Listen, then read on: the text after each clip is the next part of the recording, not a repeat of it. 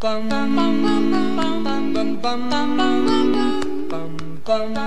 忙打礼服，今晚打老虎，我是阿法。我是星星啊。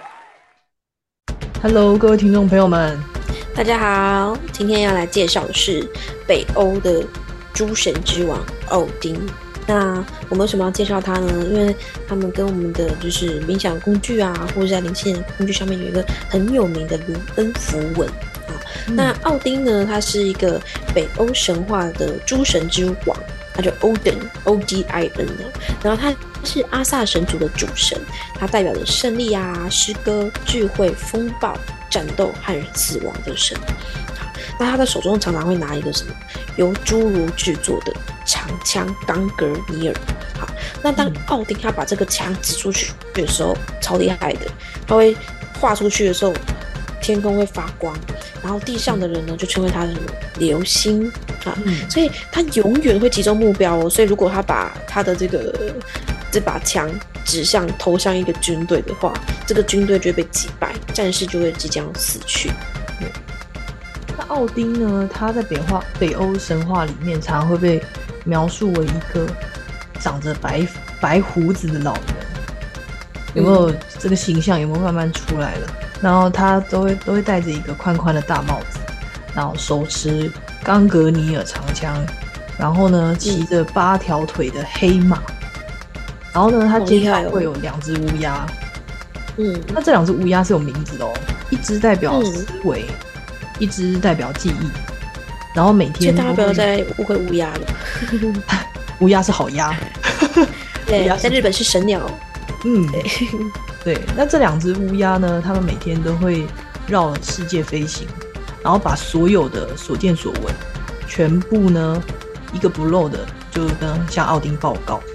然后呢，嗯嗯，他除了骑八条腿黑马以外，他还脚边还养了两匹大狼，大狼哦，不是武松里面的大狼哦，狼犬的狼。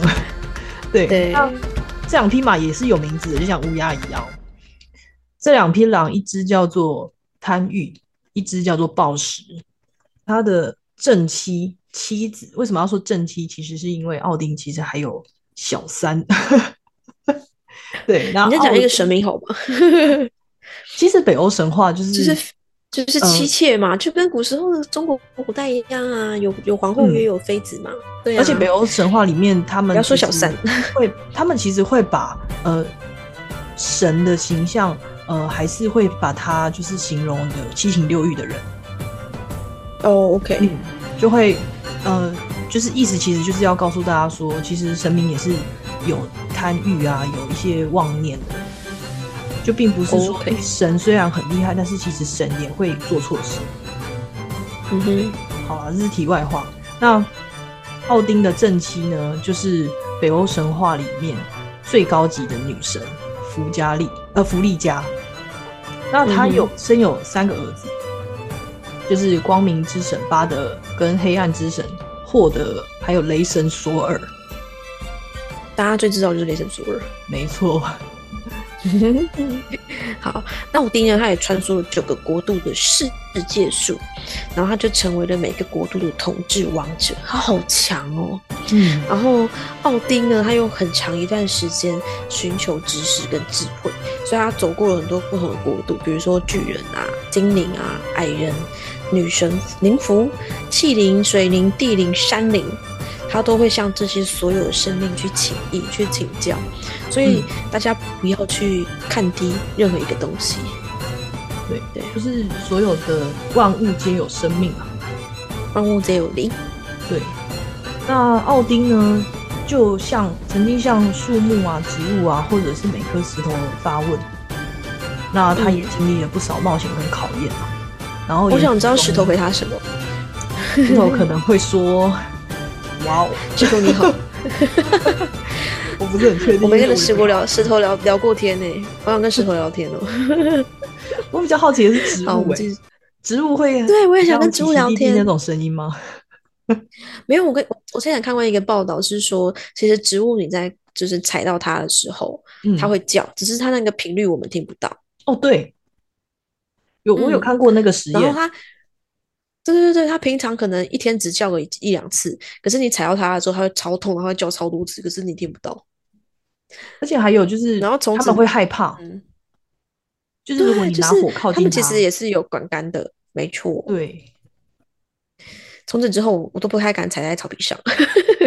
啊，怎么办？我会忘记 耶，他们是不是在叫踩？对，哦，我踩到都不好意思，踩到你了这样。嗯，好，我拉回来。好，我们继续。对，那嗯，对，那他他在发问的途中，对哦，就是发问的途中就经历了很多的冒险跟考验，那也在途中遇到了很多的际遇，让他累积不少智慧。那在这些过程里面，让奥丁经历过最悲惨的一段历程，就是在世界树上面。因为他嗯就会像是在呃，就像耶稣被钉在十字架一样那样子。那奥丁就是用长矛自己的那一把枪 自刺，那将好勇敢呢身躯倒吊在世界树上九天九夜。大家有没有觉得这个？有有有一些人，他们曾经有说，就是呃，奥丁倒吊的这个动作，其实就像塔罗牌里面的那个愚者倒掉的愚者，哦，那他倒掉的用意是什么？其实他就是在苦行。对啊，他，我有想，如果你叫我说你现在去刺自己，然后倒在那边，我真的做不到，我很佩服。你有没有觉得很特别的地冥想方？休息？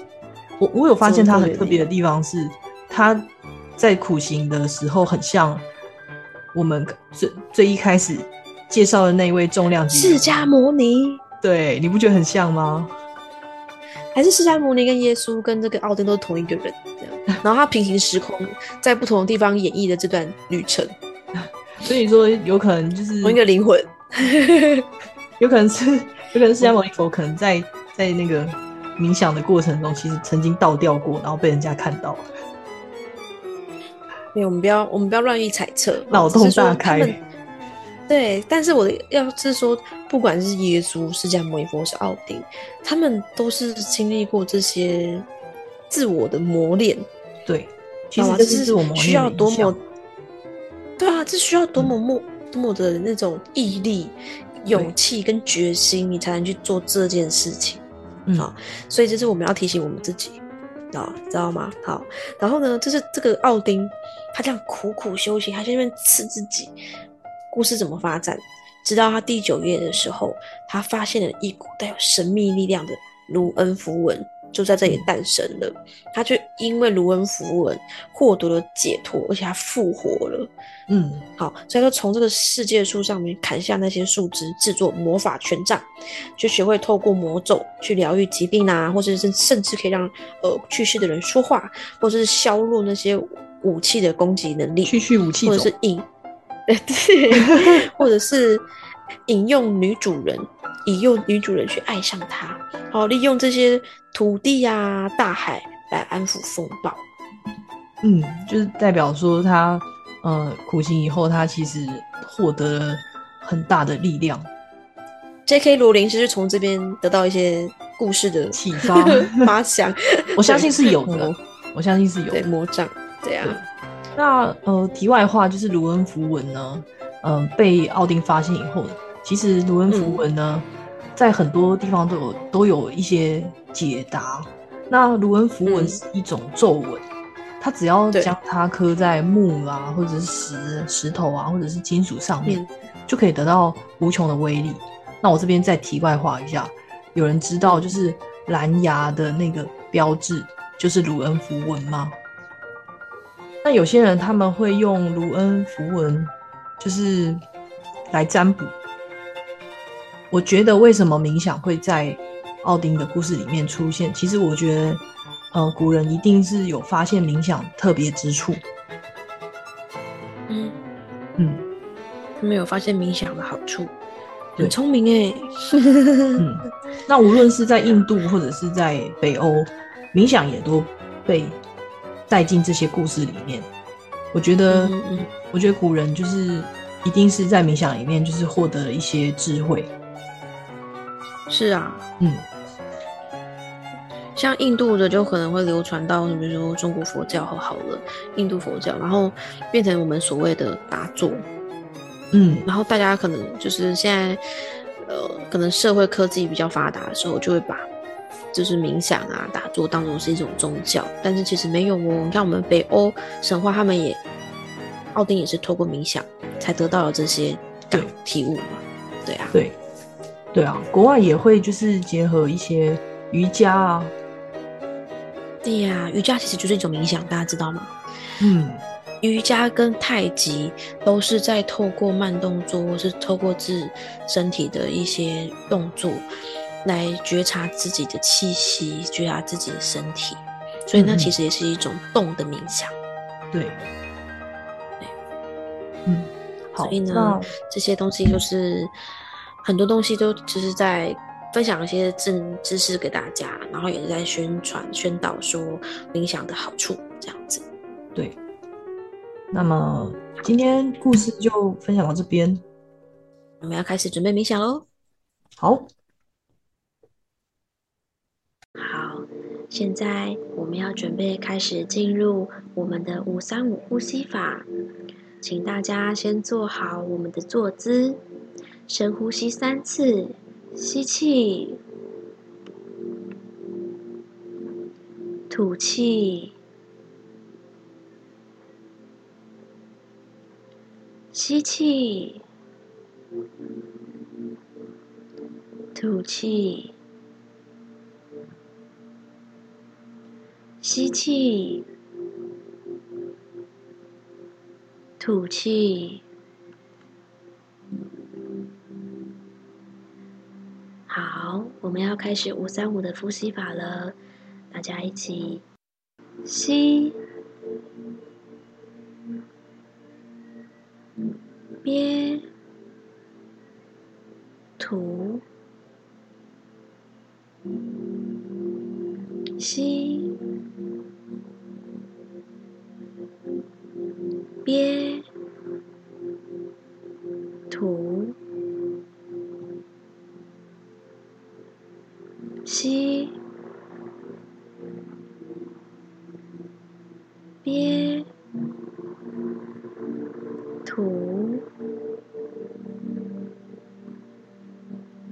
吸，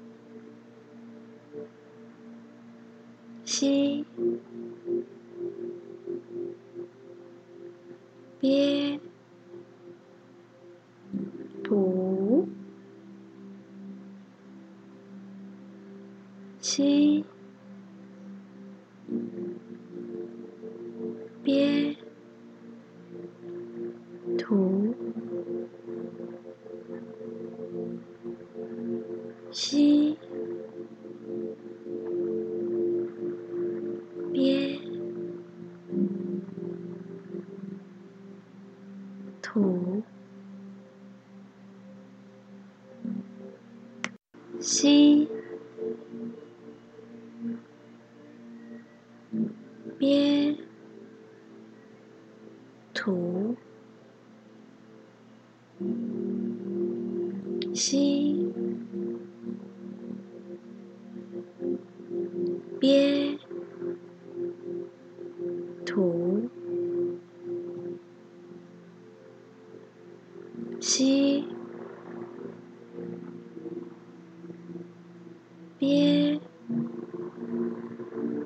吐。吸，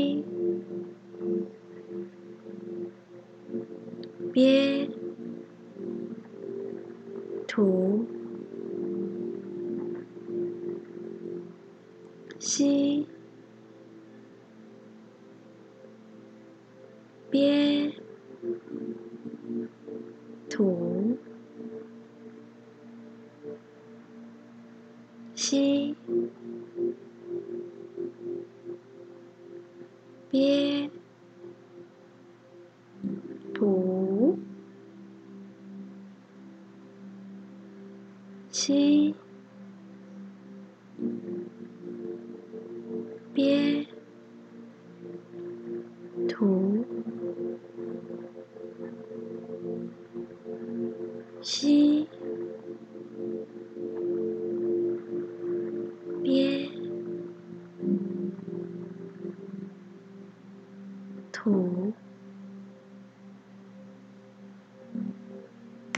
吸，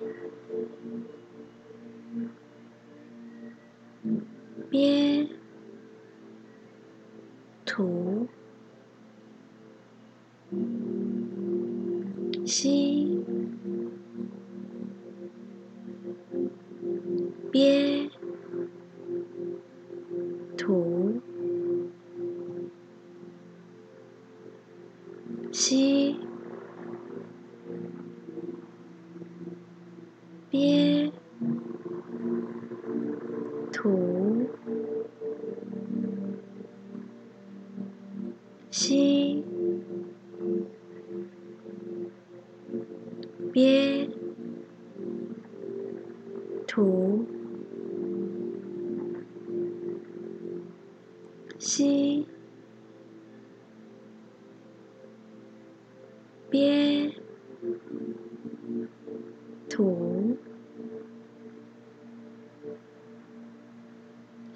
吸，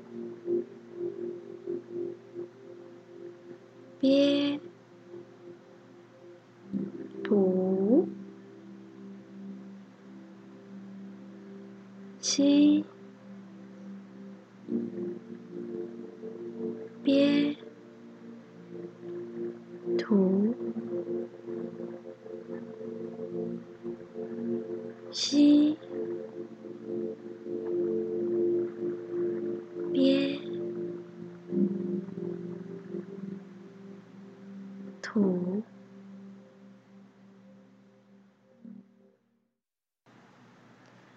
好，我们慢慢的睁开眼睛，将意识拉回来，看看眼前的环境，听听周遭的声音。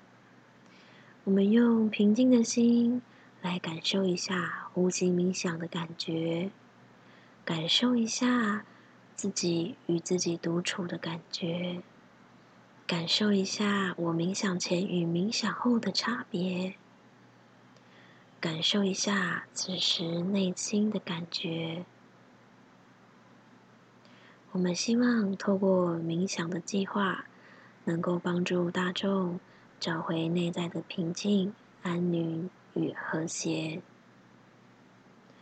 祝福大家能够安好、自在、圆满、快乐。那我们下一集再见，谢谢你的收听，我爱你们。